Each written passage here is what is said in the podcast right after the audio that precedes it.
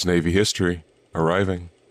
Welcome aboard the U.S. Navy History Podcast. My name is Dale, and I'd like to introduce a man who has been very excited to be here, who's been listening for a very long time, Stephen. Hey there. Thanks for having me. Glad to be in the show. So, I understand that you've been a huge fan for the month and a half I've been doing this. So, uh, any questions up to this point that uh, you might have? So far, no. I've been keeping up, and at this point, any questions I've had, I've been able to run past uh, either my buddy who was in the Navy for several years or doing a bit of digging online myself. So, today we are going to be starting and finishing actually the Quasi War, which was a undeclared war fought mostly at sea between the United States and the French Republic in 1798 to 1800. In the United States, the conflict was sometimes also referred to as the undeclared war with France, the Pirate Wars, or the Half War. We will talk about a battle between the USS Delaware and the La Croyable, a battle between the USS Constellation and La Insurgente, the Battle of 1800, the battle between the USS Constellation and the La Vengeance, the Battle of Puerto Plata Harbor, the battle between USS Boston and Barracu, a battle between the USS Enterprise and Flambeau, and the Siege of Curacao. So let's get underway.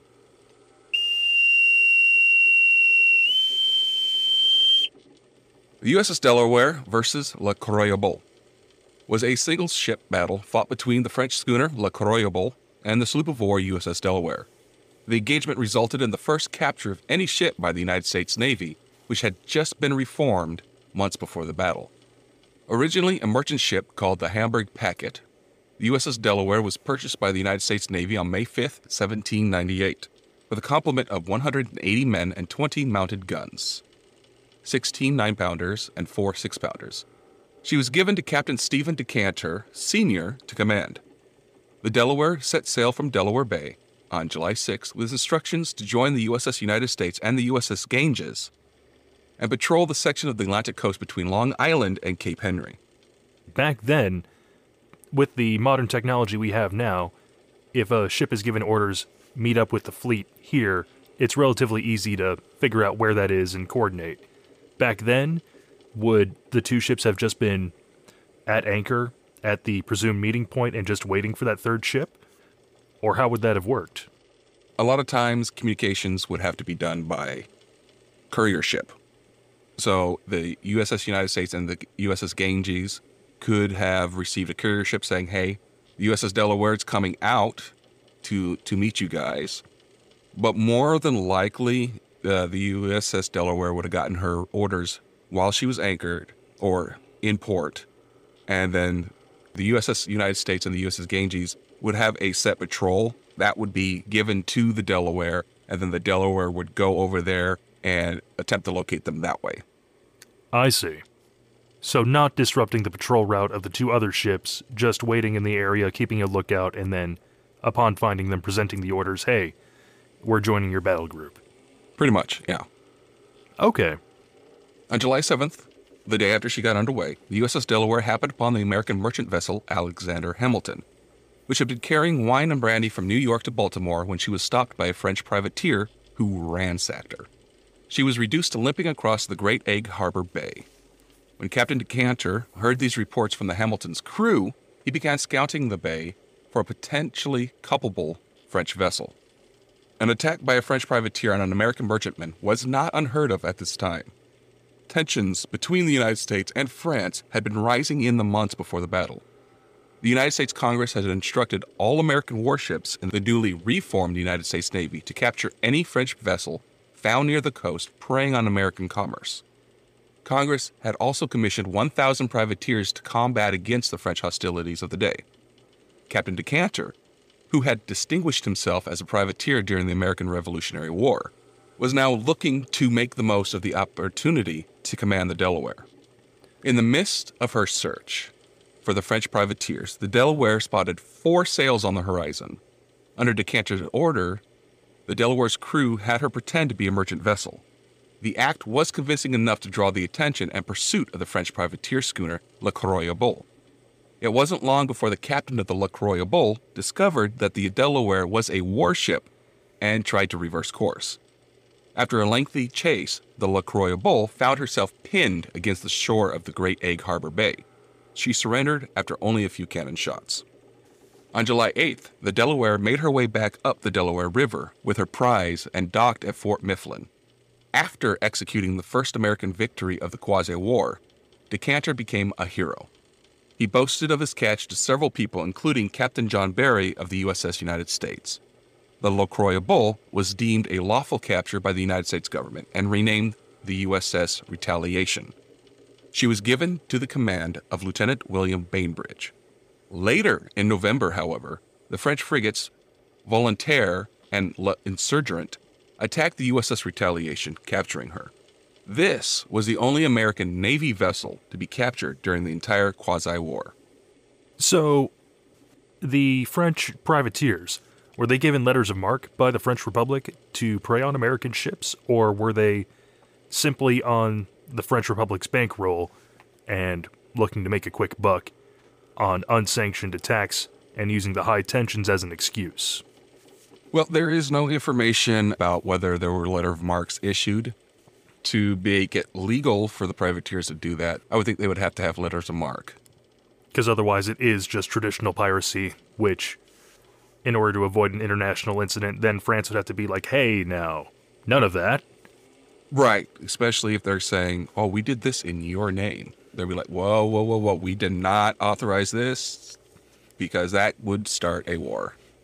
Although this was an undeclared war anyway between France and the United States. All right. So we can assume they had the letters, but we don't know for sure. Right. There's no information that through the sources that I've used that the letters of marque were issued, but we can assume that France followed all the legalities. All right. Well, I guess the final burning question is did that initial uh, merchant ship get its cargo back? Or was that kind of taken as uh, spoils of victory? I would think it would have been returned as long as they were that the French did not already unload it which is quite possible because it does not give us a, a timeline of when the merchant ship was attacked and robbed to when the USS Delaware found the French ship. And it could be that it's not even the same French vessel.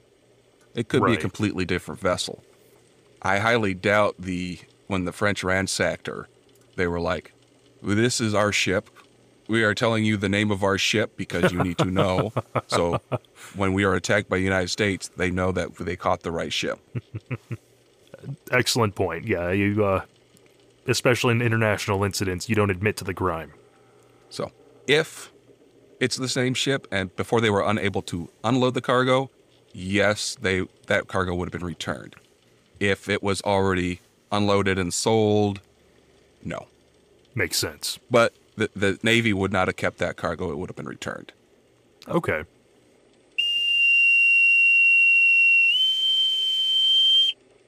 The USS Constellation versus L'Insurgente.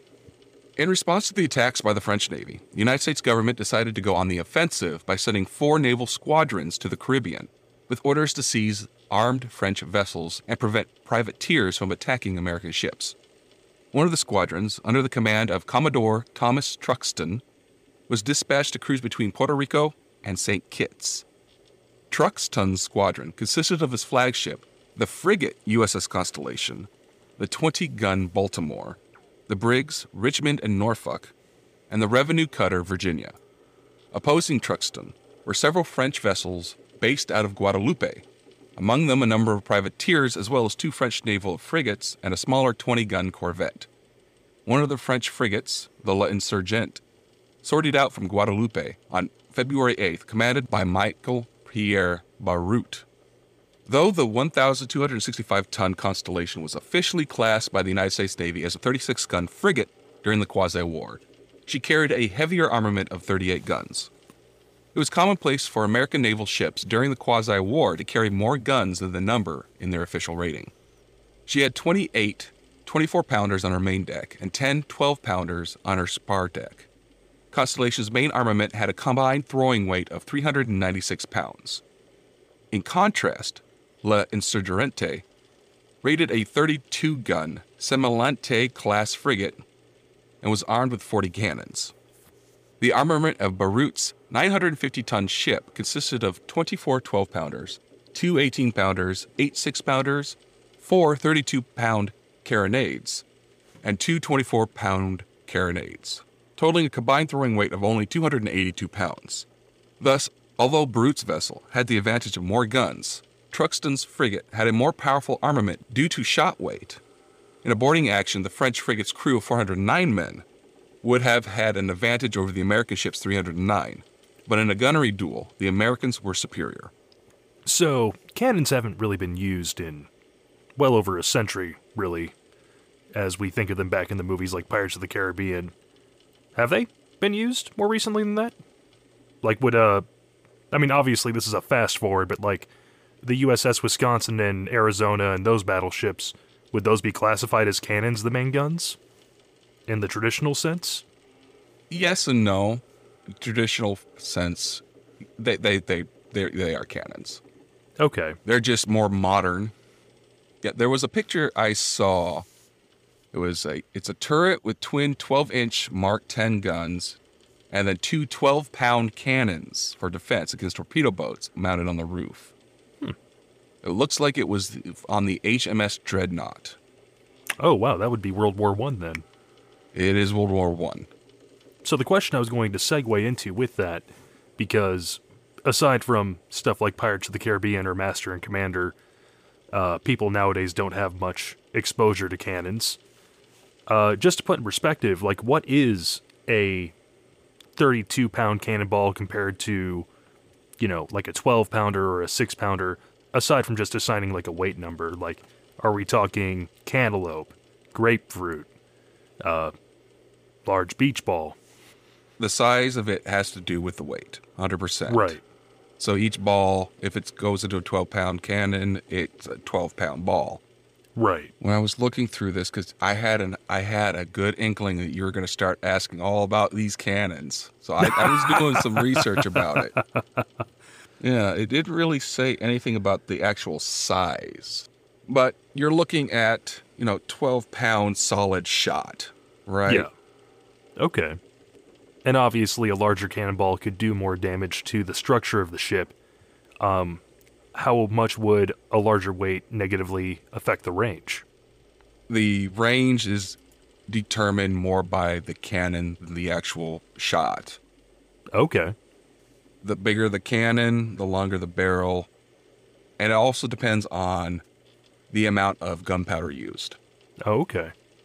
So a, a cannon is effectively a hilariously oversized musket. It is not like a rifle or a shotgun nowadays where it's all nice and contained in a single bullet. You know, you got everything you need to get the projectile from the delivery system, which is the weapon, and then sending the projectile to the intended target.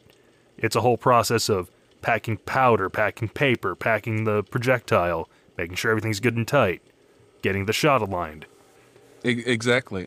Until the breech loading cannons were invented, that's exactly how it worked, just like a musket. Then once breech loading was introduced, that made it a little bit easier. Believe it or not, it took more time to load a breech loaded cannon than a muzzle loading cannon. No kidding. Yes.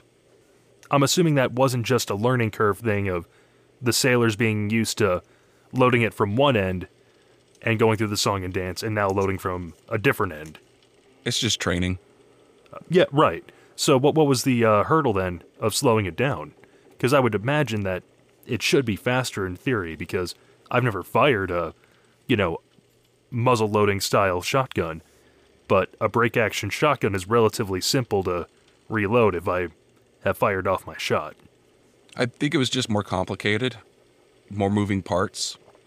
In a breech loading cannon, you have the breech that swings away, and then you have to load everything and then secure it again, position the cannon where you want it.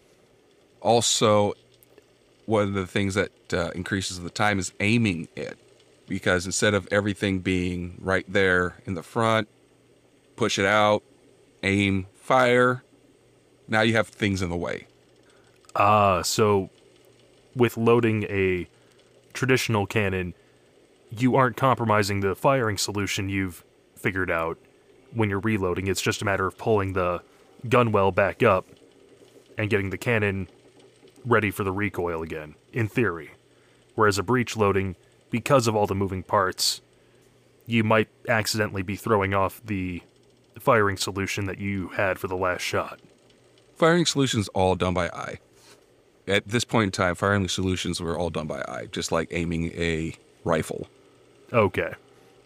You don't have the Commodore up there with his abacus, like, hmm, wind and, uh, spotter. How far? Mile? Okay. Uh, rotation of the Earth, gravity.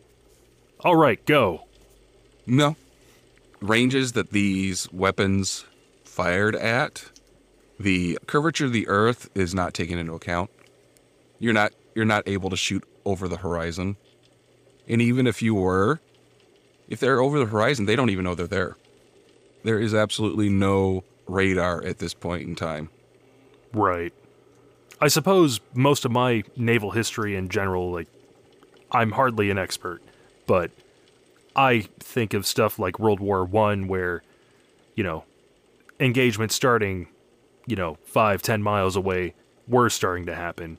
And it's uh, strange to think that back then you had to almost see the whites of their sails. I think the maximum range was maybe a mile. And good luck hitting anything at that range. Most engagements are very, very close. We're talking, you know, five, six hundred feet. So that opening scene for Master and Commander, while really cool, is not the most realistic. Where the Archonauts shooting on, I forget what uh, the main character's ship name was in that, but they seem to be almost on the horizon when it showed up. Not realistic in the slightest. No. Okay, That was not even possible in World War One times. okay, There was still no radar. It was still visually based. Much more powerful weapons, but still visually based. Long range engagements did not start until World War II, when radar was invented. Hmm.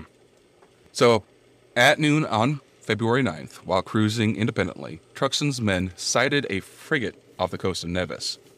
Upon approach, it was evident that the vessel was flying American colors, and Constellation attempted to move closer to investigate. Unknown to Truxtun, the frigate was the French La Insurgente, under Michael Pierre Barreaut. Nearing the still unidentified La Insurgente, Truxtun attempted to signal her to, to discern her nationality by sending first British signals and then American signals. Unable to send the correct reply, La Insurgente replaced the American colors with French and fired a gun. Now, Truxtun claimed that La Insurgente's shot was fired windward to signal a fight, while Barreaut claimed he ordered the shot fired to leeward to signal that he wished to communicate. Upon sighting Constellation at 1230, Barreaut mistook the ship for a British corvette and began to flee towards the Dutch island of Saba and Sint Eustatius to evade his assailant. Truxtun gave chase, but was hampered at 1330 when two vessels ran into a gale.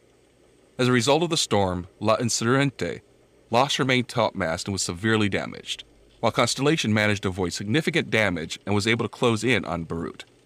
Though Truxtun's ship initially held an advantageous position in the wind known as the weather gauge, she was overarmed, and as a result, her leeward side heeled so much that at the gun ports, on that side of the vessel, were not opened. Truxtun decided to cede the weather gauge to the French by sailing around La Insurgente's leeward side and bringing the Constellation near the French frigate's port side. In such a position, the Constellation was disadvantaged by the wind, but was able to avoid some of the heeling effect on her guns. With the Constellation approaching his frigate fast, Barreaut decided to communicate with the Americans in order to avoid a fight. The American frigate ignored the French attempt at hailing her and closed to within 50 yards of La Insurgente before opening up on her with a broadside. Loading her cannons with double shot, the opening American salvo severely damaged the French frigate's quarterdeck. Barreaut's vessel replied with her own broadsides that damaged Constellation's fore topmast. midshipman David Porter, stationed in the rigging of the Constellation's damaged mast, managed to relieve pressure from it and prevented its collapse. The La Insurgente attempted to close on the American frigate to board her. With less damage to her rigging, Constellation was easily able to avoid Barreaut's attempt at boarding. So, well, I was going to say, so when you say double shot, um, is that, again, like movies, uh, where you have two smaller cannonballs, uh, probably equaling the proper weight, held together by a chain and sort of acting like a ship to ship bola? Or is that where they just double load the cannon, probably breaking a few safety rules, and uh, just fire for effect? Well, it's not breaking safety rules, but it's going to put more, a lot more pressure on your cannon and I suppose I suppose a better way to put it would be throwing the uh, safety manual out the window and uh, just to get more performance. Right. That's something that they would do at extreme close range when they know they're not going to miss. Uh, yes, that is loading two regular cannonballs into it. What you were referring to with the chain is chain Okay. shot, and that's trying to take out the rigging. Ah, With the double shot, you're putting that into the hull. you it's if I break this cannon, I probably wasn't getting a second shot anyway, so may as well make this shot really count. It's a risk, but it's a calculated risk. Right, right. Cannons are a risk, period. what? It, you you mean effectively having a stick of dynamite as a rifle is uh, a little risky at times? I never would have guessed. They tended to blow up sometimes, especially if, if the maintenance isn't done, if the cannons are not properly loaded. There's there's a lot of risk to it. That's why sometimes ships just explode. Oh darn. Well, we can always get another one. Uh, and then Another ship? well, Those so are I'm looking at expensive. Well, Okay, so let's let's convert this to American dollars nowadays. I'm looking at Wikipedia at the moment, and the USS Constellation, commissioned in 1797, in 1797 money was three hundred and fourteen thousand dollars. Yep. So, I'm not sure if the U.S. inflation calculator goes back that far. It should. I mean, that's not chump change, but that's not nearly as much as I thought it would be. So, if you wanted to make your very own USS Constellation today, folks, it would cost you about six million nine hundred fifty-five thousand nine hundred eleven dollars and forty-five cents. Do you just happen to have some rich friends who want to open a 19th century navy and let it loose in American waters? Ah, it'd be cheaper to buy a used destroyer. Uh, that certainly isn't chump change, but that's not nearly as expensive as I thought it would be. But that's that still would be a pretty dent on a young country's economy, especially taking uh, damage that I imagine if you lose your main mast and rigging, that's a costly repair. Not just something where you can find a, a large tree and some uh, wood glue and fix it in an afternoon. No, usually when they lose a main mast or like all their rigging, they're usually stuck out there making repairs a few weeks if they're not captured and towed in. And I imagine, assuming you win the battle, that's a, all right, we won, but we're limping back to port. And hopefully nobody sees us. Usually, yeah, after a battle, you go back to port to be refitted. Oh, e- even if you sustained relatively light damage? Not necessarily, yeah, not necessarily. If it's light damage that's easily repairable, I'm sure they would stay out and continue their their cruise. But in this day and age, being 1799, light eh, damage was kind of mutually assured. If you were close enough to do inflict heavy damage to them, same deal on your end. Usually, Okay. which is why most of them try to avoid fights. Which is why we'll get a lot of, oh, that's a warship. We're running. Hmm. That's a bigger warship. We're running. And then uh, you said they were trying to signal. I imagine back then this is uh, signal flags. they use the cannons to signal in this in this instance. They Well, that that raises further questions. What's a British cannon signal compared to an American cannon signal? Oh, you were talking about before. I, I thought you were talking about the last signal.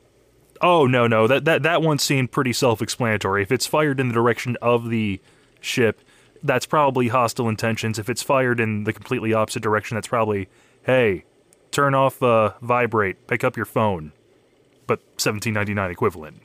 They didn't shoot towards the the the other ship. They shot to wi- either windward or Leeward.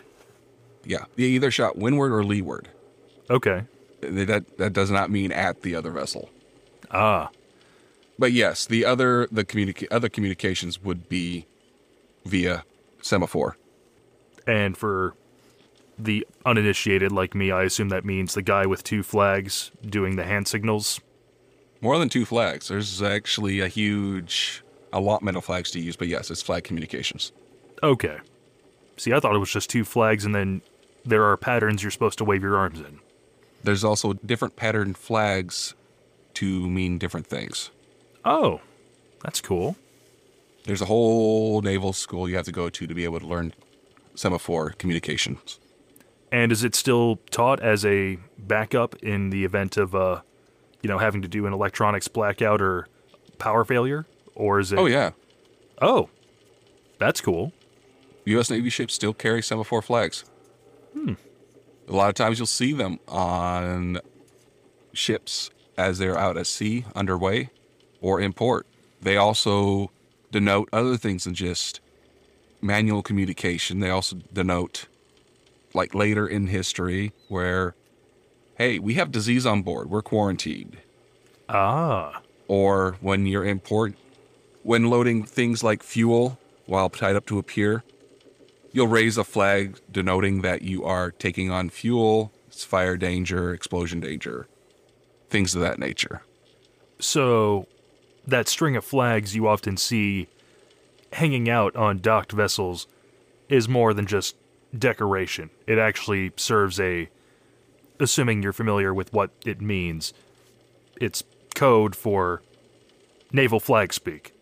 This is actually a message I'm saying to those who need to know it. Correct. Not decoration, communication. Okay. And they're used in the civilian world as well. So I guess the final question was ultimately, uh, it, I assume the constellation came out the winner in this engagement if uh, they kept that mast intact. And Well, we haven't finished the engagement yet. oh, oh, okay. So let's get to the end before I ask this final question. Okay. Constellation crossed L'insurgente's bow and raked her with a broadside. Truxtun then maneuvered Constellation to the Insurgents' starboard side and fired further broadsides into the French frigate, but received damage to her rigging in return. Constellation slipped ahead of La Insurgente, again crossing her bow and raking her. Once more, Constellation slipped next to La Insurgent's leeward side and fired into her disabling the French vessel's 18 pound guns. Constellation crossed the frigate's bow a third time, but the French ship had by then sustained massive damage. Attempts by Barreaut's crew to repair La Insurgent's rigging were fruitless. The French captain was forced to strike his colors and surrender the vessel. The entire engagement had lasted 1 hour and 14 minutes. Now, that one hour and 14 minutes, is that from initial contact and attempts at signaling, going through the gale, and then the actual exchange of gunfire? Or is that post gale and cannons are fired? Any engagement is defined as when hostilities commence. So, first shot to final shot. Okay. That is. Did they use hearing protection back then? Or, like, even if it was just. Actually, you know what? I do believe they stuck wads of of cotton and then sealed with wax. Okay, because I was going to say, I.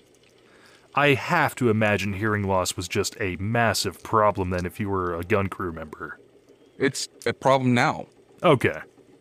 On deck during World War II and the Korean War and up to the first Desert Storm War, when battleships were still going, if you were on deck when those big guns fired, you had to have it. Well, you had to have double hearing protection. You still suffered hearing loss. Wow, that that is at a certain point you would think that uh it just becomes a drone, but I mean in an active combat situation, I and you have to be paying attention, that would just be incredibly stressful, I imagine.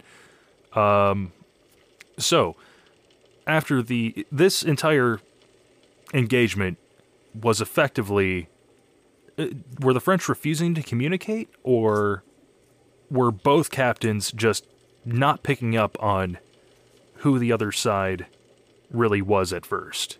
It seems to me that the French wanted to communicate, and the Americans were like, no, we're going to blow them out of the water. Okay.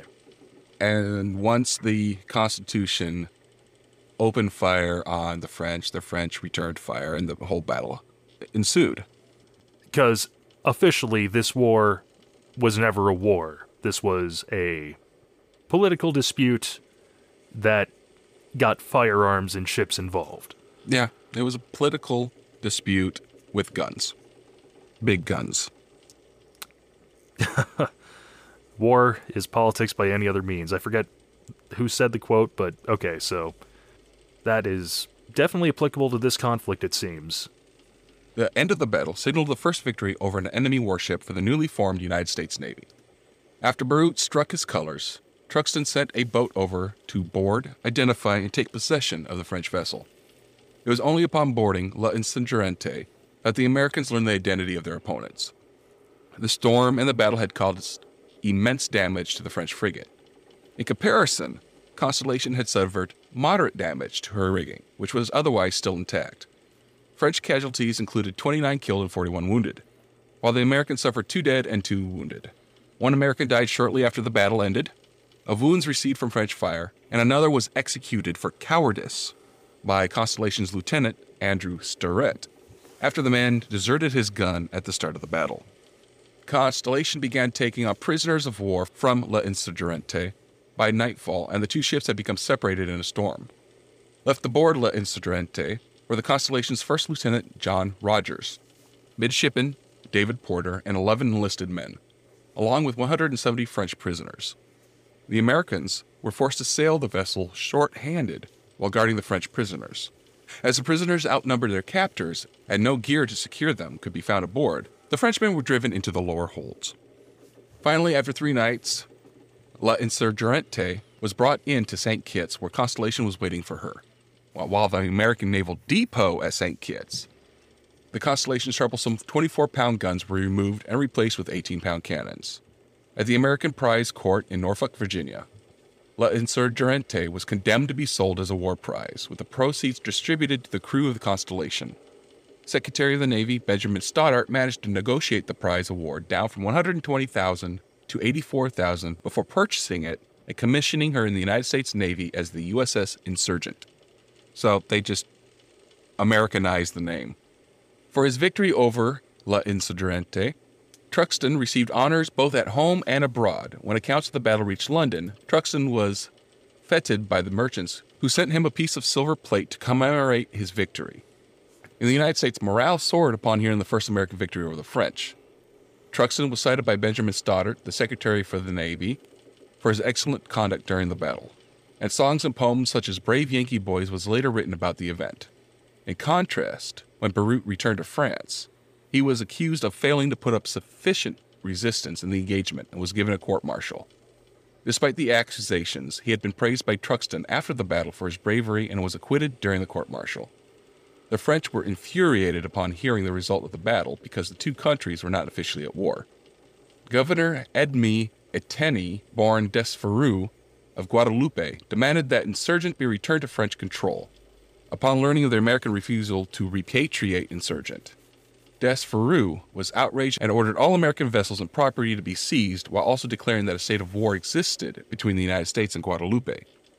After continuing their cruise for a few weeks, both Insurgent and Constellation were forced to return to Norfolk, Virginia, by the end of March due to the expiration of the terms of enlistment of their crews.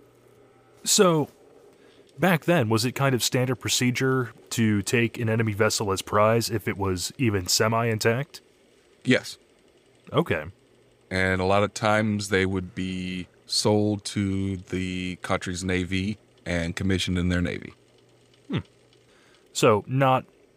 And it, it makes sense thinking about it. Not like uh, knights or nobility back during the uh, Middle Ages or the Renaissance of, like, ah, you want your frigate back. I would like, you know, a hundred pounds, a hundred thousand pounds silver, please. Okay, you can have your frigate back, and I'll take my money and make my own fancy ship.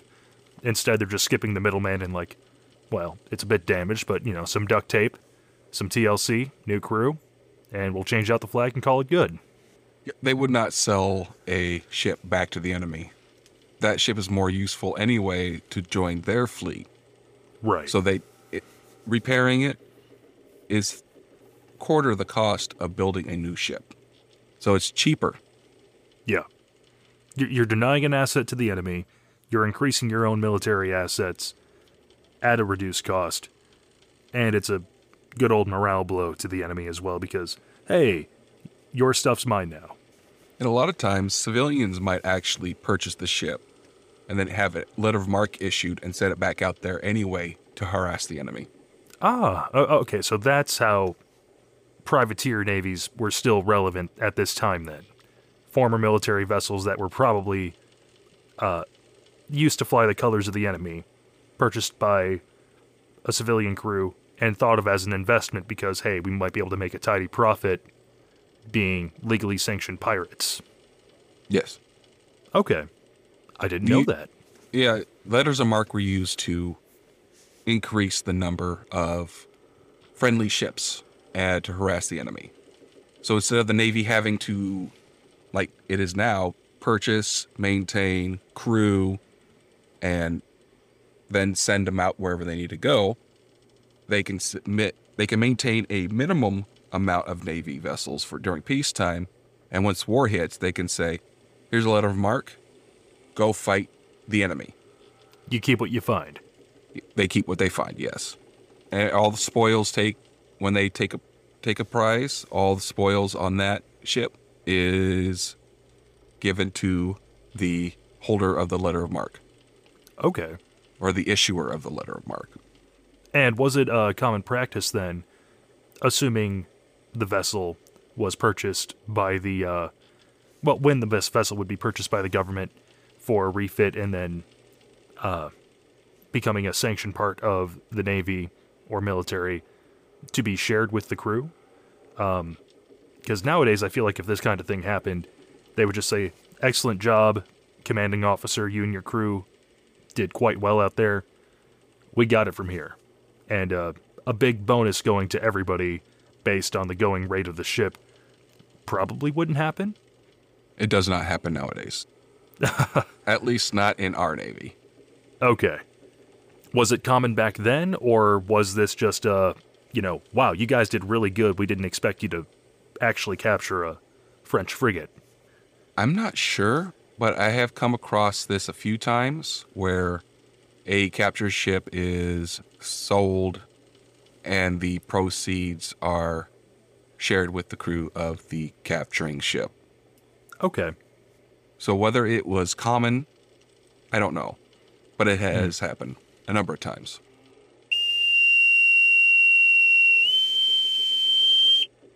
So, the Battle of January 1st, 1800, took place off the coast of present day Haiti, near the island of Gonave, in the Bight of Leogane. The battle was fought between an American convoy of four merchant vessels escorted by the United States naval schooner USS Experiment and a squadron of armed barges manned by Haitians known as picaroons. With the dawn of the Haitian Revolution in 1791, a successful slave rebellion on the French colony, then known as Saint Domingo, allowed the local population to gain control over the government. Despite their success in removing the French colonial authorities, the various political factions that had seized control of the colony were fractious. The fighting soon broke out among them. By 1800, the War of Knives between the pro French Andre Rigard and pro autonomy Toussaint L'Ouverture was in full swing, and Saint Domingo was divided in two. Rigard controlled part of the southern portion of Saint Domingo, while L'Ouverture controlled the rest of the French colony. In need of supplies and material, Regard's forces attacked any non French ship that passed them. In late December 1799, the American armed schooner Experiment was escorting under convoy the brig Daniel and Mary and the schooner Seaflower Mary and Washington to prevent their capture by French privateers. On January 1, 1800, the convoy was caught in a dead calm off the north side of the present day Haitian islands of Gonavie, in the Bight of Leogane. Seeing the convoy becalmed, Regard sent 11 armed barges out to attack and seize the American vessels. The crews of the American merchant vessels possessed only small arms, but their escort Experiment was a much more powerful vessel, commanded by William Maley. 135 ton Experiment was armed with 12 six pound cannons and had a complement of 70 men. In comparison, Regard's initial attack force consisted of 11 barges, crewed by 40 to 50 men each in the smaller ones, and 60 or 70 in the larger vessels. These barges were primarily propelled by oars, with 26 per vessel. The Haitian craft were each equipped with a mix of swivel guns and 4 pound cannons, with most vessels armed with two or three guns as well as small arms. In addition to the vessels that set out to attack the convoy, there were more barges and men nearby that the Haitians could call upon if reinforcements were needed. In total, some 37 barges and 1,500 men were at Regard's immediate disposal, though the Americans did not know this during the attack. Individually, the Haitian barges presented only a small threat to the convoy, but when attacking in mass, they could easily overwhelm and capture the American ships if they managed to board them. Experiment kept her gun ports closed and passed herself off as a merchantman, while the Haitians sailed closer to the convoy with the intent of boarding and capturing all five vessels.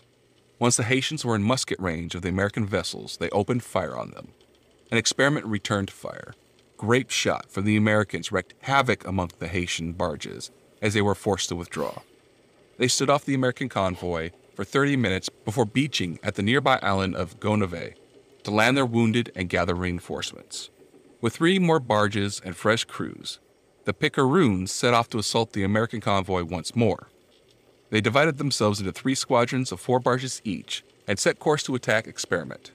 The lead and centermost divisions attacked the sides of the American warship, while the rear division assaulted the stern. During the lull in fighting, Experiment had readied herself for the Picaroons' next assault by positioning musketeers in defensive positions, loading her main guns, and raising boarding nets. Thus, when the Haitians attacked the American warship again, she was well prepared to repulse any attempt at boarding her. For three hours, Experiment battled the barges, sinking two and killing a great many of the picaroons. During this time, two of the barges left the warship and attacked the merchant ships. These barges managed to protect themselves from Experiment by sailing behind the schooner Mary, which was between the two barges of the warship. The Haitians boarded Mary and killed the captain. Many of the crew jumped into the sea, and the rest hid in the hold. The second barge attempted to take Daniel and Mary, but was sunk by fire from Experiment. Once the Haitians had boarded Mary, Experiment opened fire upon her with grape shot, driving the picaroons off. The entire flotilla of Haitians once more retired to Gonavie and replaced their wounded crew members with fresh ones. Seeing that Daniel and Mary and Washington had drifted away from the convoy, the Haitians set out to attack them. The two civilian vessels, having drifted too far from the protection of Experiment's guns, were abandoned by their crews and passengers who fled to the American warship. The Haitians boarded and plundered these two vessels, carrying them further away from Experiment. Experiment managed to get close enough to the barges to attack them with her cannon, but could not pursue them as two barges had broken away from the main flotilla and were positioned to take Mary and Seaflower if Experiment left them. Eventually, the remnants of the convoy managed to make it to Leogane, where they were looked after by the American consul. USS Experiment had succeeded in protecting two of the convoy, while the other two ships were taken by the Picaroons. On the American side, only the captain of the schooner Mary had been killed. The Americans also suffered two wounded, one civilian, and Experiment's second in command, David Porter, who had been shot in the arm during the action. In exchange, the Haitians had lost two of their barges and a great many casualties.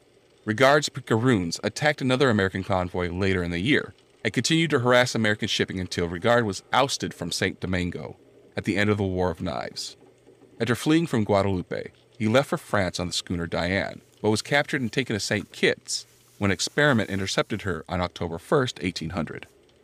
The battle would prove controversial in the United States as several officers' reports suggested that Lieutenant Maley, commander of Experiment, had showed cowardice during the engagement.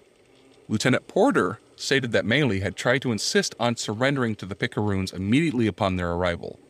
It was alleged that Maley thought the situation was hopeless due to the sheer number of pro French Haitians who were attacking the convoy, and he attempted to strike the colors. The officer's reports also commended Porter, stating that he had saved Experiment and her convoy by acting on his own initiative to ignore Maley's defeatism, urging the crew to fight. Other American officials, such as the American consul at Lyon, disagreed with Porter's accusations and instead lauded Maley for his bravery. Threats of court martial were made against him, but no formal charges regarding the incident were ever brought. On July 16, 1800, he was replaced as commander of Experiment by Charles Stewart. The incident haunted his career until his retirement. Now, it seemed like you were just sit there, just holding your breath. Uh, so, it sounds like the commanding officer of the, uh, I almost said of the USS Picaroon, but that would have been woefully inaccurate. Yes, But it sounds like the commanding officer of the United States vessel, the, the man who was almost court martialed. It sounds as though he has a bit of a, a Zapp Brannigan reputation, or at least had it after this engagement. Uh, because while it certainly sounds like the Haitian Navy, well, not Haitian at the time, uh, French side in the Haitian Civil War, you know, it, it sounds almost like. Uh, why am I drawing a blank on what the term is? But they're oar driven barges. I feel like if he didn't want to fight, even in a dead calm, isn't there any way for uh, a ship to move?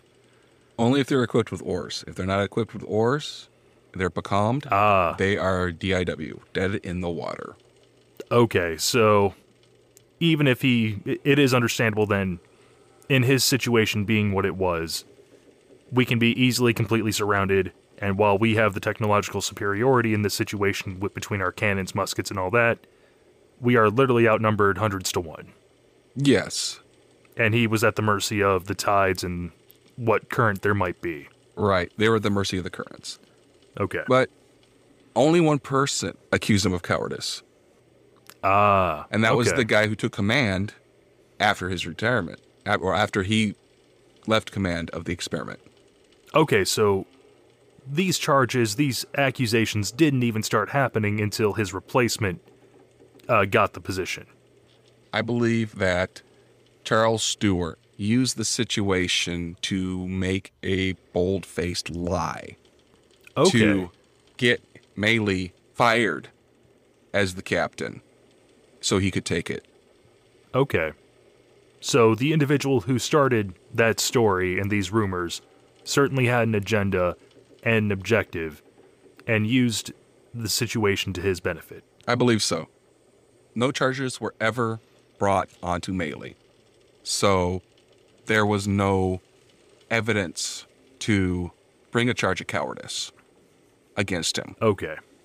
But once you have a even an inkling of cowardice that people think that you're a coward, you're you're done. You will not be able to command men and have them trust you. Gotcha. Okay. And that also answers the other question I had, but I had a feeling it was going to be this answer is like, you know, even if there wasn't much wind, couldn't they just sail away from the oar driven barges? Because I can't imagine that barges driven by oars would be, you know, breaking any sort of speed records for maritime craft, but if you're dead in the water, even something moving at two or three knots will overtake you quite quickly. Yeah. It also depends on how many oars these picaroons have.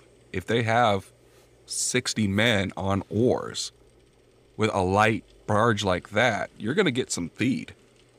Well, when when you say barge, I just imagine a giant trash barge like you might see in New York Harbor or something. So the, these were not, you know, big boxy rectangular things. These were, you know, relatively streamlined as far as maneuvering through the water is concerned. A picaroon looks like a it, the hull is shaped like a standard boat. It's just on a smaller scale. It being a barge means it did not have any propulsion other than what they were able to provide by the oars. A lot of times, Okay. a barge is towed by another vessel who had some sort of power source, whether it be wind, engines later, or things of that nature. Well, and it seems like every era has a few unique ship classifications, and then there are a few that are just kind of the technology changes, maybe the uh, exact definition changes, but the terms are still used frigate, uh, schooner, destroyer, stuff like that. Um, but yeah, when I hear barge, all so a barge is effectively a trailer in water terms. Yeah. In this situation, these barge these trailers in land terms were driven by oars. Yep. Okay. Yeah. Barge is just an unpowered And- vessel for cargo. And as far as cannons are concerned, I mean, it sounds like uh, the American ship didn't have any massive guns like uh, the previous two engagements we were discussing. Oh, they did. They loaded them with grape shot. Well, yeah, yeah, you're, you're dealing with six pound shotguns at that point, which is nothing to sneeze at. No, they get a direct hit on one of the barges. They're wiping out the entire craft, or every man on that craft. Yeah. Whereas the barges only had, if I'm remembering right, two four pound cannons. Yeah, they were very. They had armament, but Yeah. it wasn't very much. Right. The equivalent of pea shooters in ship to ship terms. Yeah, they would be mostly used for, say, anti-personnel. What they wanted was the ship. They wanted the ship. Yeah. They didn't want the Yeah. people on the ship. They wanted to get rid of the American pest problem that was keeping them off from getting some non barred ships. Yeah. They wanted what was on them, and they wanted the ships themselves. All right. So, what ultimately happened uh, to the two civilian ships that were captured? Were they, uh, eventually, like when the governor was ousted, returned to uh, America by the Haitian Republic? Were they kept by the Haitian Republic to start their own navy? I'm sure that they were kept. Even after peace, ships, capture ships, are not returned. They're usually sold Okay. off to somebody. All right. I'm sure somebody bought those, bought those boats and used them until they were captured by the next navy or sunk.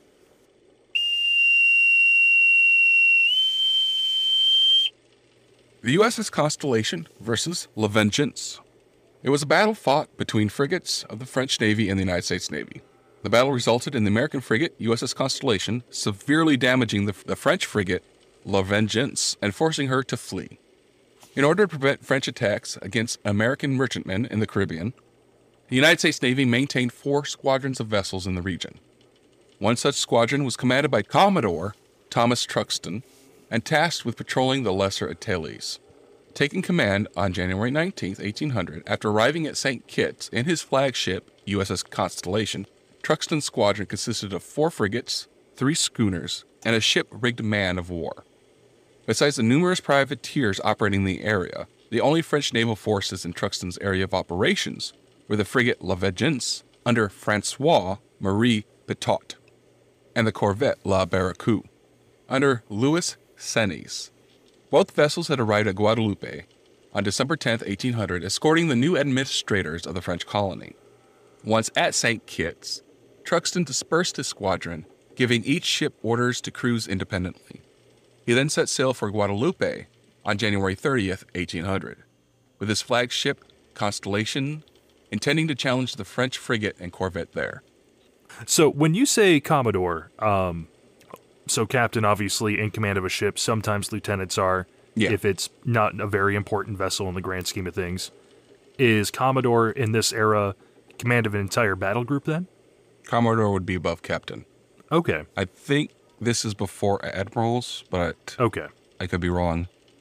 I, I was going to ask, like, is this the guy that reports directly to the admiral? Because I imagine at this time there was a admiral of the United States Navy, not, you know, one for every fleet. Trying to remember if I came across admiral, any admirals yet.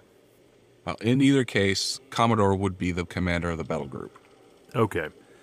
And I imagine traditionally, I'm sure there were outliers that would break the tradition, but Commodores probably wanted to be on the most heavily armed and largest vessel. More, I think more it would be just whatever he preferred. Oh, okay. It seems that he also commanded the vessel. There was no other captain. So he also commanded the vessel, which with a admiral is different. Okay. Admiral would choose his flagship and command the battle group from there, but the captain would still be in charge of his own boat. Hmm. Didn't know that. So, he intended to challenge the French frigate and corvette. The same day, Pitot and La Vengeance left Guadeloupe's capital of Basseterre for France. By this point in the Quasi War, Truxtun and his crew were hardened veterans and were well prepared for a fight. The French counterparts were not as ready for an engagement. Pitot's frigate was carrying a large quantity of specie, as well as 36 American prisoners of war and 80 passengers, two of whom were generals. Under such circumstances, Pitot intended to avoid an engagement if possible, even though La Vengeance was a more heavily armed vessel carrying eight 42 pound carronades, 28 18 pounders, and 16 12 pound cannons. The French also had a distinct advantage in the event of a boarding action, as Constellation only had 310 men to La Vengeance's complement of 380. Now, what is a carronade compared to a cannon? Carronades have shorter ranges. Oh, okay. Think of a cannon as a rifle and a carronade as a shotgun. Okay. On February 1st, at 0700, Truxtun's crew spotted what appeared to be a 50 gun frigate flying British colors, two leagues off the Basseterre roadstead. In an effort to communicate with the mysterious frigate, Constellation flew British colors. Pitot has sighted the American frigate by 0745, thinking the vessel chasing him was a superior 55 gun warship. He sought to avoid conflict and continued to sail with the wind rather than head north as he had originally intended. In an effort to increase her speed, the French frigate's crew put out studding sails to catch more wind. The behavior of Pitot's frigate signaled to Truxtun that she was really a French warship, so he ordered Constellation cleared for battle and gave chase. At 0800, he struck the British colors and raised the American flag. As he closed with La Vengeance, he shouted through a speaking trumpet for the French vessel to surrender. At this point, the action began with Pitot's stern chasers opening fire upon Constellation. In an effort to cut the American frigate's advantage in speed, La Vengeance changed course to the southeast where the wind would give it an advantage. As he maneuvered his vessel, Pitot was able to unleash a broadside aimed at Constellation's rigging. The American frigate waited to return fire until it gained the weather gauge. Now, having the advantage of the wind, Truxtun's opening double shotted broadside slammed into the port side of La Vengeance's hull. Sailing side by side, the two frigates continued to engage each other for two and a half hours, while Truxtun attempted unsuccessfully to move his ship into a raking fire position. As the French tended to aim for the rigging, at one point Constitution's foresails were shot away and the frigate lost its maneuverability until they could be replaced.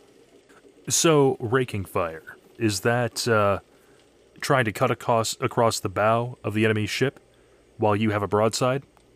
It is defined as cannon fire directed parallel to the long axis of, of an enemy ship. So it would be your ship's coming in at an angle and hitting the ship that way. Instead of being side by side, one's at, say, a 45 degree angle while the other one is straight. Okay, so the idea is you are presenting a smaller target. Yes. All right. While they are presenting the biggest target as, as they can. Okay. Makes sense. Yep. The Vengeance prepared for boarding when the two frigates drew closer together at 2245. But this attempt was foiled when Constellation fired broadsides of grape shot at Pitot's ship, while American Marines fired from their muskets and hurled grenades down from the rigging. With the French ship drawing off, the two vessels began a longer range round shot duel that lasted until 0200 on February 2nd, 1800, when La Vengeance struck her colors for the second time. At some point earlier in the action, Pitot had struck his flag, but the Americans did not notice because of how dark it was. Truxtun moved Constellation to within 25 yards of his vanquished opponent, aiming to take her as a prize. The American Commodore's ambitions were spoiled when at 0300 Constellation's main mast fell overboard, killing several top men who went down with it. With the Americans unable to come alongside his vessel, Pitot took advantage of the situation and simply slipped away into the darkness. Casualties were heavy on both sides, and both vessels were in such poor condition that each commander thought he had sunk his opponent. Most of La Vengeance's rigging had been blown away. Only the lower foremast, lower mizzenmast, and bowsprit were operational. Pitot set course for Curacao and was forced to ground his vessel there to prevent it from sinking. The number of French casualties is somewhat unclear. The official French accounts report 28 dead and 40 wounded, while accounts from Curacao state that the French frigate had lost 160 men. Once Pitot reached Curacao, he was beset with further problems. La Vengeance remained out of action for months due to difficulties in acquiring support needed to repair the frigate from the Dutch officials there. A French expedition to seize the island brought the material needed to repair the frigate, but when asked to help with the attack, Pitot refused and slipped away to Guadeloupe. Constellation had suffered heavy damage, with 15 of her crew slain and a further 25 wounded, of whom 11 later died. The ship sailed to Port Royal, Jamaica, for a refit, but Truxtun could not complete the necessary repairs because of shortage of naval stores. The ship left Jamaica a week after she arrived, with only her mainmast replaced. After escorting a convoy of 14 merchantmen back to the United States, Truxtun sailed his battered frigate to Hampton Roads for a proper refit. Only after he returned to the United States did the American Commodore finally learn that the La Vengeance had not been sunk. Truxtun was considered a hero and received considerable praise for his actions. In response to his engagement with Pitot's frigate, the American government commended Truxtun with a Congressional Gold Medal depicting the battle. So, my first question is you said this uh, quasi war was almost exclusively fought at sea, right? Yes. What were the French doing with a pair of American generals? They, well, they weren't American generals, they were French generals. Oh, okay, okay. I thought they were American. No, they had a lot of American prisoners, but the generals were French. Okay. Uh, so the American prisoners were probably captured sailors or merchant sailors. Yeah. Okay. All right. Um, and then he mentioned a refitted man of war. Um, I assume that wasn't involved in this uh, engagement, but was that just a very large merchant vessel they slammed a bunch of uh, cannons on then? Or.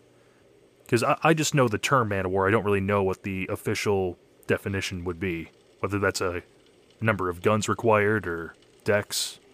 A man of war is a very large, purpose built ship for war. Okay. It is the most heavily armed, most heavily armored boat that is put out there at this time. age of sail equivalent of a main battleship. Yeah, exactly. Okay. Or a dreadnought.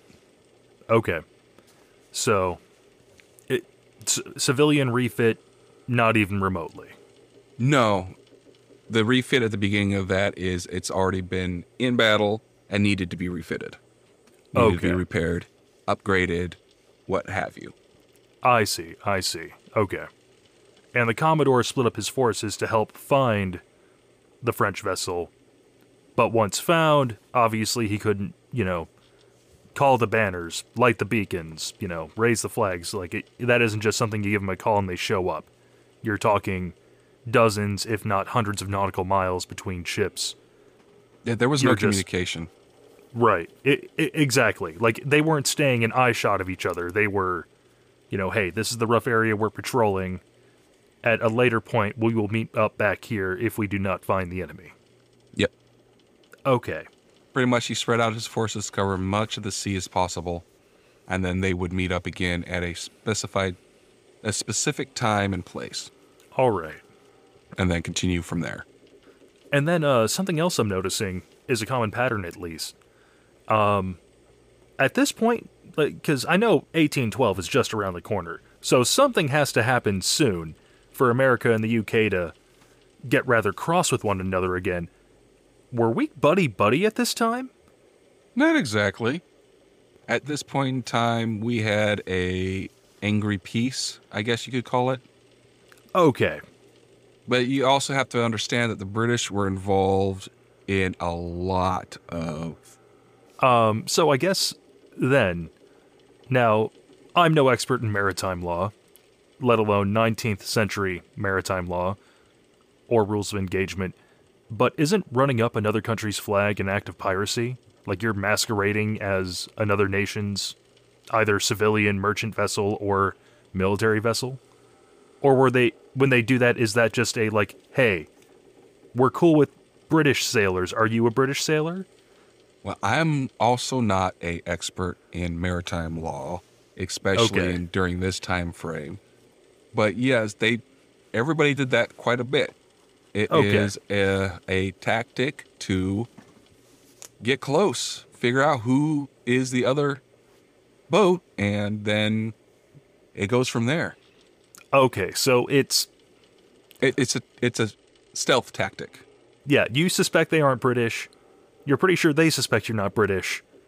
But if we're both pretending to be British, we can get close enough to verify if we're both not British. Right. Okay. we're we are not at war with the British, so we'll run some and you're not at war with the British, so we'll run British colors right now so we can get close enough to identify you. And then if we think we can take you, we'll lower the British flag, put up the American or French flag and attack. Okay. It was done by all sides. Okay. Um, I, I, I guess Hollywood logic. I'm just y- you see the captains pull out the spyglass and like, yep, that that that is a French sounding name right there. They're probably French, or and but then vice versa. Hmm. Constellation. That is either British or England or American, and we don't like either of them at the moment. It's more flag identification. Right, right. What Hollywood does, where they pull out the spyglass and you can, you know, for lack of a better term, read the nautical license plate, is a Hollywood fiction. Then, Yes.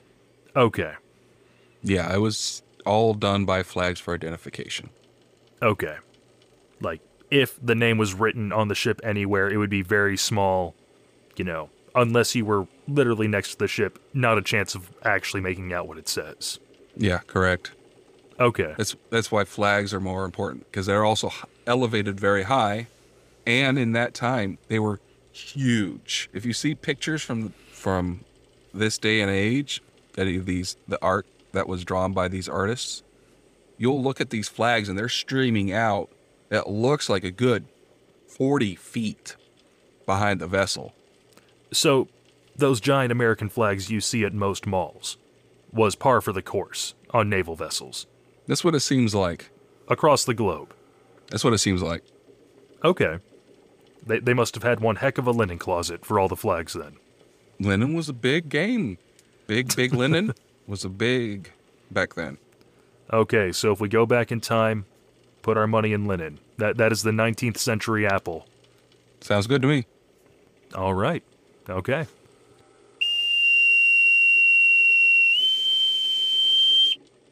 So, the Battle of Puerto Plata Harbor it was a small battle in 1800 between a French privateer, a Spanish fort, and the United States.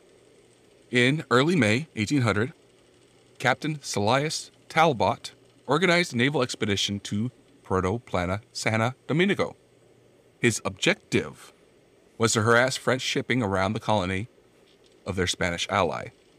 After capturing the small French sloop Sally, the USS Constitution arrived at Puerto Plata. A small corvette was seen at anchor in the harbor. Unwilling to take fire from Spanish defenses, the USS Constitution sailed around to a beach, out of the Spanish fort's range. There, she offloaded a landing force of about 100 Marines and sailors. The landing party then marched on to the Sandwich until the prize sloop Sally was sent in to attack by way of sea. No doubt shocked at the approaching American force. The French hardly put up a fight and the Sandwich was captured. Then the American turned their attention to Fort Lanza San Felipe, which had been taking pot shots at the Americans since they came into range. After another brief fight, the Spanish defenses were overrun and the Marines spiked the fort's cannon. While the capture of the Sandwich and the assault on the Spanish fort, U.S. forces returned to their ships and sailed home. The Battle of Puerto Plata Harbor was one of the few land battles during the Quasi War. Detailed casualties of the engagements are unknown. What is known is that not many people became casualties that day. I'm just going to say it. That sounds like a a diner dish you might find in Florida, the Perta platter. The Puerto Plata, Yeah, yeah exa- yes. Yeah, that, that sounds like it's going to be like a a brunch special. Uh, so this fort, I, I guess the first question is: uh, Were Spain and French allies at this time? Because Spain always seems to be a wild card as to what side it'll be on in uh, global conflicts. Well, since I concentrated on the U.S., I don't know. Okay. that's that's fair. That's fair. And then uh, sloop classification. Like I imagine a sloop would be just any sort of um, lightly armed, lightly armored, but relatively fast, like meant to be a scouting vessel primarily. It has only one mast. Ah, that's the definition then. That's the difference. So it's a smaller boat. Okay. You could typically use those as recon, things of that nature. S- message sending would be popular with them, getting orders sent to different areas. The courier ships that you were mentioning earlier. Yeah. Okay. So they would also be lightly armed, lightly armored, things of that nature. Okay. All right. So th- this just sounds like uh, an American ship saw a French privateer in harbor at a Spaniard fort and did the tactically sensible thing to avoid casualties and incoming fire. Instead of going right in, guns blazing, they landed a force of Marines and then sent a boat in as a distraction and basically outflanked them. Yep. If it isn't broken, don't fix it. All all right. This one sounds pretty straightforward. Yeah. yeah, very, very short, very straightforward. Oh, spiking the cannons. Uh, is that like driving an iron bar through the barrels to obstruct its use, or Okay, so there's only two parts of the cannon that is open to air. That's the muzzle, and that's Yep. the, there's also a vent on the aft end of the cannon. So that vent, what you want to do is you want to drive in a nail or a heavy spike, and what that'll do is that'll render that cannon inoperative. huh? With without that vent, the cannon will go boom, and not the way you want it to. Okay.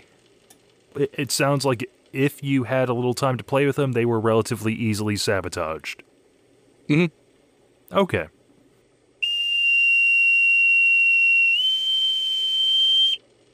All right, another short one. The battle between the USS Boston and Barracuda, which was fought off Guadeloupe. The USS Boston, of 36 guns, commanded by Captain George Little, captured the French corvette Barracuda, cruising 600 miles northwest of Guadeloupe in the morning of October 12th. The Boston spotted two vessels that, by 0800, were determined to be warships a schooner and the 24 gun Barracuda, which then headed in different directions. Pursuing the latter, the Boston gained steadily before catching in the late afternoon. Barracuda then shortened sail and the two began a stubborn engagement, each trying to wreck the spars, sails, and rigging of the other until the damage to the tops of both of them made them unmanageable and they drifted apart. The crews then spent the next several hours repairing their damage so that they can rejoin the fight. Well, after dusk, the two were again able to engage, which they did for more than an hour. The battle was finally terminated when, losing her fore and mainmast, and already having had boarding attempts repulsed, the Barracuda was forced to strike her colors. Following several days spent immobile, repairing spars, sails, and rigging, the Boston towed the Barracuda under prize master Robert Haswell to its namesake home port of Boston. On arrival, it was discovered that the battle had actually been fought two weeks after a peace agreement had formally ended hostilities. As a consequence, the Barracuda was repaired at American expense and returned to France. The victory was also tainted by charges that the French officers had been plundered of their personal belongings and black servants, with the active participation of most of their American counterparts. Acquitted in a resulting court martial proceeding, most of the Boston's officers were nonetheless dismissed from the Navy. Uh, if only we had email back then. Yeah. Hey guys, the war's over. I, I, I just, I'm just imagining these two, you know, not quite in eyesight of each other, but you know the ship's just there on the edge of the horizon. You know, they're doing repairs for each other because you said both were temporarily out of action for the crews to do repairs. And the French just like, hey, hey, time out. We're at peace now. It's all over. You can stop. Yeah, we just got the email. Yeah, a lot of time battles were they wouldn't aim for the hull. They would aim for the rigging to disable the other vessel to be able to capture it. You only go for the hull if you don't think you're going to be able to capture. So if you're going against a much larger ship, that's a good reason to aim for the hull. To try to hull her below the waterline. To sink her, otherwise it's better to aim for the rigging and the crew and capture the ship. Try to capture the ship. So, it's another Hollywood myth that cannonballs would turn any sort of uh, wooden hull into paper mache. Like, I'm not saying cannons would just simply bounce off repeatedly, but, you know, you couldn't just shoot a, a 12 pound cannon at a ship and, like, I know it's going to penetrate the hull and I know I'm going to be causing a lot of casualties with those splinters. Nope. If you want to, if you want to take out the crew by either killing them or wounding them, you're better off aiming for the gun ports and hoping to go through that small little opening, or aiming for the deck and rigging. Aiming for the rigging. You'll get the splintering effect from there and get the top crew. You're not going to aim for those little holes, gun ports, because you're not going to hit them. Not with that attitude. and vessels were built vessels were built in a way that especially war vessels their hulls were thicker that was added wood for armor so if you don't have a high enough poundage on your cannons you will just bounce those balls right off the hull. They will not penetrate. So go for the rigging. Without rigging ship has no power. No power. You can maneuver wherever you want and keep raking the hull hitting it with grape shot or canister shot. Actually, for anti personnel, is canister shot, not grape shot. Grape shot is actually for sails, for the rigging. Okay. okay. Canister shot is for personnel. It's another myth that Hollywood has perpetuated. So it sounds like the uh, famous quote from a certain ship in a soon to air episode uh, may not necessarily be as impressive as it sounds, despite it being a fun little quote. Which is Oh, huzzah, her sides are made of iron, the Constitution. No, actually, some people thought that her hull was iron because of how heavily armored she was. Oh, okay. So it like even by the standards of so it sounds standards of the time, you don't normally go for the hull, but it can with a heavy enough cannon, right angle, all the right situations, you can still get very bad damage.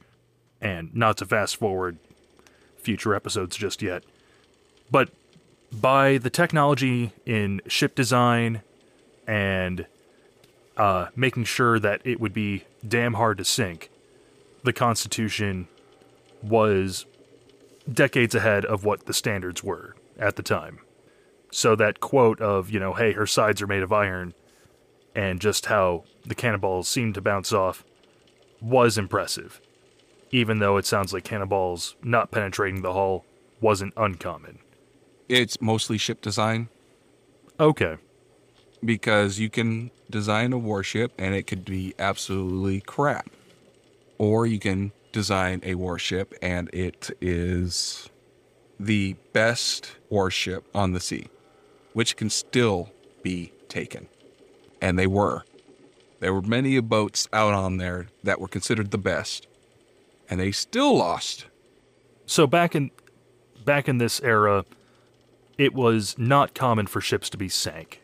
They either limped away or were taken as prize. The goal was not to sink the ship. The sh- goal was Okay. to take the ship, unless you had absolutely no other choice. Okay. I, again, another Hollywood thing. Like they seem to make it look like, uh, you know, we're gonna blow you out of the water, or you're gonna blow us out of the water.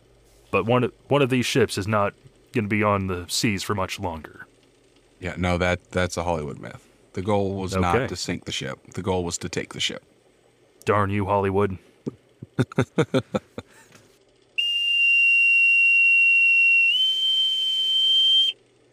The USS Enterprise versus Flambeau was a single ship battle fought in October 1800. In an effort to stem deep predations against American shipping, several United States Navy warships were dispatched to hunt down French privateers.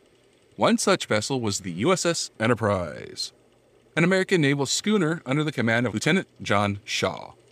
Enterprise had been sent out to the Caribbean Sea in March 1800 with orders to cruise against French shipping in the region. Enterprise had already previously engaged and defeated several French privateers when, on the night of October 24th, she sighted the privateer Flambeau off the leeward side of Dominica. The French letter of marque Flambeau was a brig that was slightly more powerful than Enterprise, having 12 8 pound cannons as compared to the American schooner's dozen 6 pounders. The French privateer also had more crew than the American vessel 110 opposed Enterprise's 83 with a broadside of 48 pounds to Enterprise's 36 pounds, and with a larger crew, Flambeau had an advantage over Enterprise. Nonetheless, Shaw decided to engage Flambeau. Enterprise could not catch up to Flambeau, but when morning came, Flambeau found herself becalmed.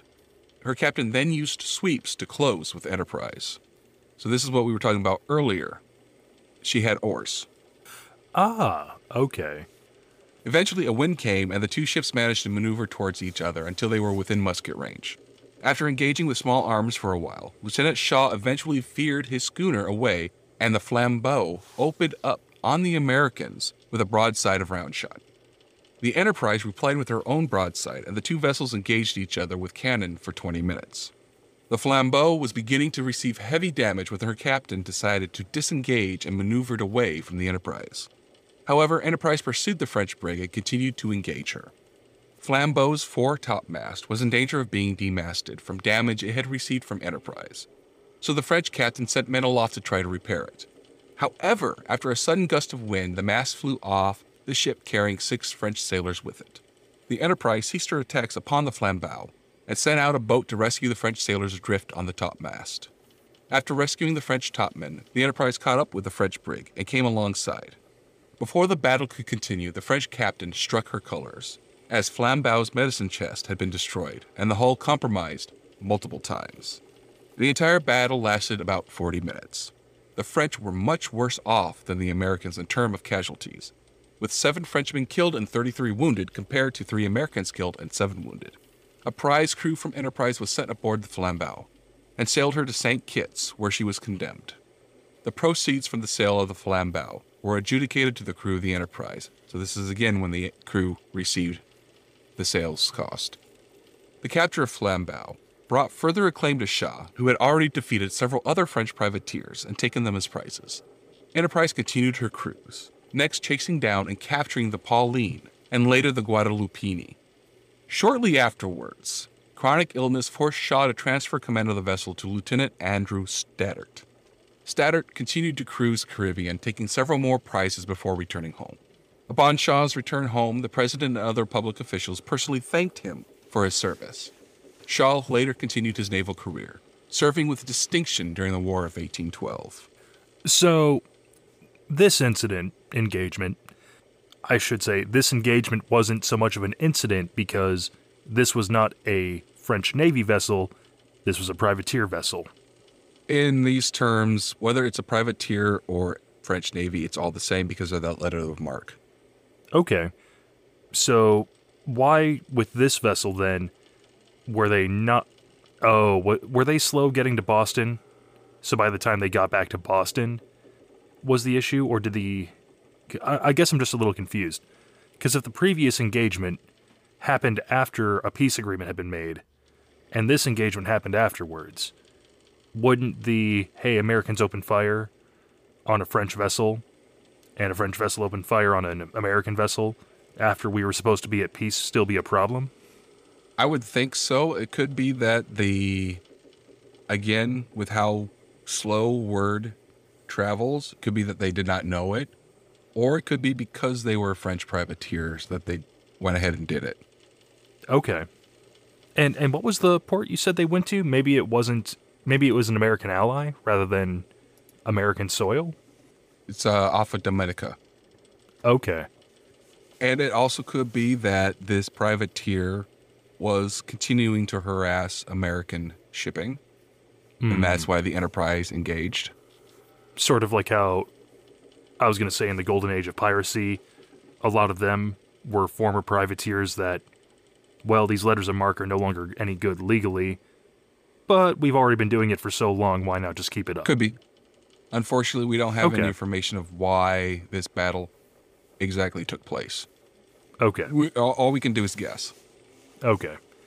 As this was never officially a war, the paper trail and documentation is a bit sparse Right. on the uh, whys. the the further back you go, the less information you can find. Whether the documentation was destroyed in like fires, which happens quite a lot, or somebody high up in the government was like, "Well, the, nobody's gonna know about this." Redacted. Yep, we're gonna smoke it by lighting a fire. Archives. Come on, get your act together. Get some fire extinguishers. A, B, and C are important. That uh, unfortunately, we don't know why this battle actually happened. But yes, you are correct. It happened several months after. Okay. Yeah, six months after. Yeah, it's like that. Maybe I got my dates mixed up, but this seems to be happening after we already had an international incident, and half a year seems like long enough that everybody should be on the same level about we're not shooting cannons at each other anymore. Stop that. Um, this is part of the conflict. We just don't know why. Okay. Okay. And we have one more. Dang nabbit captains, we're at peace now. Just stop it, please. Well, you might be, but they're not. Look, I'm sorry the letter of mark didn't turn out to be as profitable as it was supposed to be. But I mean, this is this one takes place only four months after, instead of six. Okay.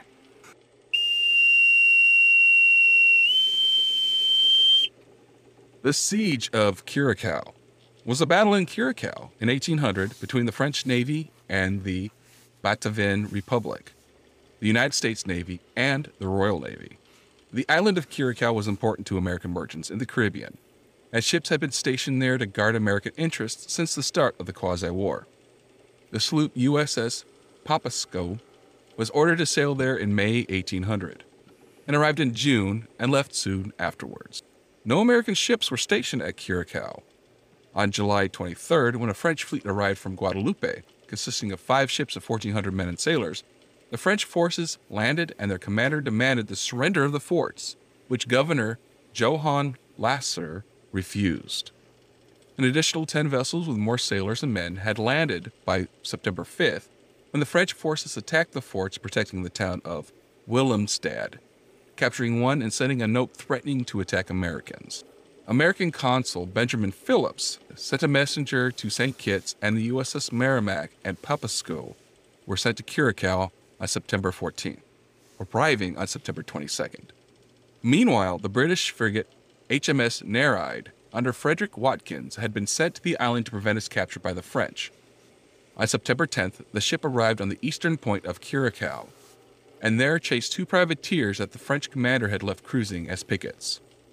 After these vessels retreated into a bay that contained a further 15 privateers, Watkins sailed to Willemstad, where he had been engaging various targets that were firing in the town. An American merchantman soon informed the British of the situation that the Dutch were willing to capitulate to the British in exchange for protection. The British landed a force of 20 Marines and accepted Governor Lascaux's surrender three days later. The French still held two forts near the town, and on September 22nd, prior to the arrival of the American forces, the French commander had demanded the surrender of the town within 24 hours.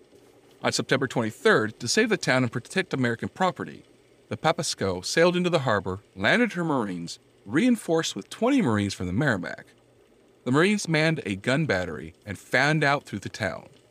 At approximately 1700, the French forts and men fired upon the defending forces, which the cannon of the Patapsco answered along with the muskets and cannon of the defending forces. Two Americans were wounded with an unknown number of French casualties. On September 24th, the French again exchanged cannon and musket fire with the defending forces, and the volume of French fire led the defenders to expect an assault on the town. However, during the night, the French abandoned their positions and sailed away.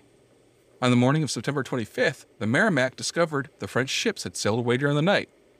The Nereide sailed into the town, and the surrender took effect. Fearing that the French would return, Watkins asked the two American captains to cruise off to the windward side of the island, while Nereide secured the island. In 10 days of cruising, the Americans captured only one French vessel before stopping off at Willemstad while on their return to St. Kitts. Upon their return to Curacao, the Americans discovered that Watkins had failed to keep his word and instead of protecting American property, had embargoed 41 ships in the harbor, of which seven were American. The Nereide's commander also impounded a large quantity of specie belonging to Consul Phillips and set British privateers cruising with orders to seize American shipping. In his reports, Watkins completely ignored the assistance the Americans had provided in seizing the island and failed to even mention their presence during the action. Watkins' treatment of the Americans was not approved by British officials, and upon the appointment of a new commander for the British Jamaica Station, he was stripped of his command and the specie he had seized was returned. Okay, so this is the second time specie has come up. Is this a old-timey way of saying spice? It's an old timey way of saying coins. Ah, okay. It's money. Money's understandable to fight over. It's kind of been a thing for thousands of years. Um, okay. So I just want to make sure I understand this right. Town was Dutch. French attacked. The Americans had showed up earlier, but there were no American interests there. So they left, but they stayed in the area. The governor sent out people to ask for help. Then the Americans got the message and started sailing down. Then the British showed up. The town said, hey, we will uh, change the flag over to British, no longer be a Dutch uh, port of interest. British then set up to drive away the French. Then the Americans arrived. The British said, hey, they left, but they may have gone that way. And then a bunch more British reinforcements showed up. And then American assets were beginning to become seized. Close. Okay. Sorry, there were a lot of players in this one. and It's like this was that, you know, guy shuffling the cards and me just trying to keep track of who has the town at this moment. Batavian Republic has control of the port. All right. The Americans come by, wave, everything's cool. The French come in and take the port, take the island, I guess, but at least the port, the city, the Yeah, port and the yeah. port city. The French take it. At which point, the American cons- consular there, or let's say, more modern terms, Ambassador. ambassador, exactly, sent a message saying, Hey, French just attacked us. We need help. At which point, two ships are dispatched. That's when the British get there. They had sailed there to prevent the island from being taken at first, but they just didn't get there in time. And work together to retake the island. Then the British say, Hey, can you go over there, make sure there's no threats? They go over there, make sure there are no threats. When they come back, the English was like, you know what? Screw you guys. We're taking all your stuff. Finder's fee. Not even that. We're taking your stuff. Well, now it just sounds like old fashioned piracy. Yep. It was very close. but eventually, things were worked out, and it was like, no, guys can't do that. Because Watkins did not have permission from the British government. He was acting by himself. So, yeah, it is more like piracy. Pretty much, I'm going to do this and hope my government backs me. Uh, right. It's I, I have a letter of marque. I just Not really hope that. that. Oh, This is an didn't- I thought actual had, naval vessel. Oh no! Oh no! I, I thought you said that there were some uh, British privateers involved. That's why I thought, oh, he must be a British privateer looking to make a buck and hoping that the United Kingdom will stand behind him when he starts an international incident. Oh, you got confused because they chased away two French privateers that were left in the port to defend it. Man, you are ending on a really toss topsy turvy, you know, lot of players. Last two have been nice and simple. Hey, there was this captain, there was this lieutenant or commodore.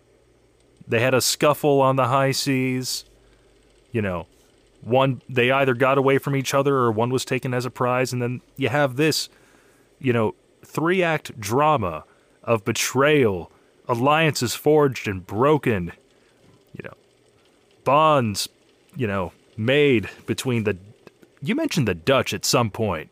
I know you did. Yeah. Okay. Okay. It was a Dutch town. Okay. The, the long story short, not only has the flag changed over this island town several times over the centuries, it was changed a few times in a very short span of time in 1800. Very short, yes. Okay. Matter of a day or two. Yeah, that that is the short and sweet of this final encounter in the war that didn't actually happen. Yeah, that was the last conflict. Uh, so I guess a few questions overall then is uh, in AP American history, I never once heard about this.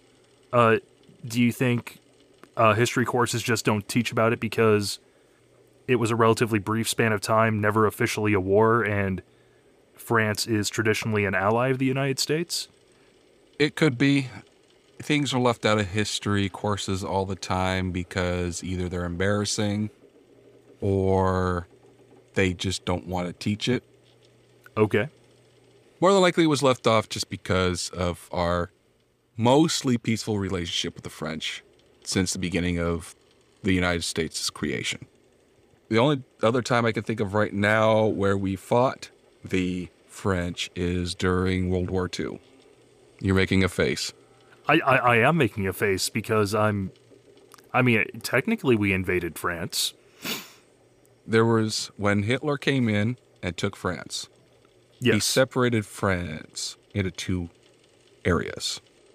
Well, one is the free state, where he said you Yes. could do whatever you want. And then below that, in the southern half, is the France he controlled. Southern half fought us. Huh. Another thing AP American history did not teach. We, well, we'll get into all that when we hit World yes. War II. Yes, that that is many many episodes down the line. There's all kinds of advances in technology, new plot lines, new characters. You know, it's it's not even the same show at that point. Oh, it's the same show. the U.S. Navy History Podcast. Okay. Um, and then, kind of related to this first question, uh, do you think the French teach about this at all in their schools? If there are any listeners in France, why don't you let him know? You can email us at U.S. Navy History Podcast, or you can write a review as answering the question for us. Yes, we- we'd love to know if uh, both sides are ignorant of this conflict in the last 200 years. Anything further before we uh, pull into the port? Uh, no, I've just learned that when in doubt, fly up the Union Jack. I probably won't be shot at until they know I'm not British. Unless you're at war with Britain. Yes, uh, unless I'm at war with the UK, then maybe don't open with the Union Jack. It's good advice. Good advice. Okay. Well, thank you guys for joining us. Again, if you want to contact us, you can so at U.S. Navy History Podcast at gmail.com. We would love to hear from you. And I will to wish you fair winds and following seas.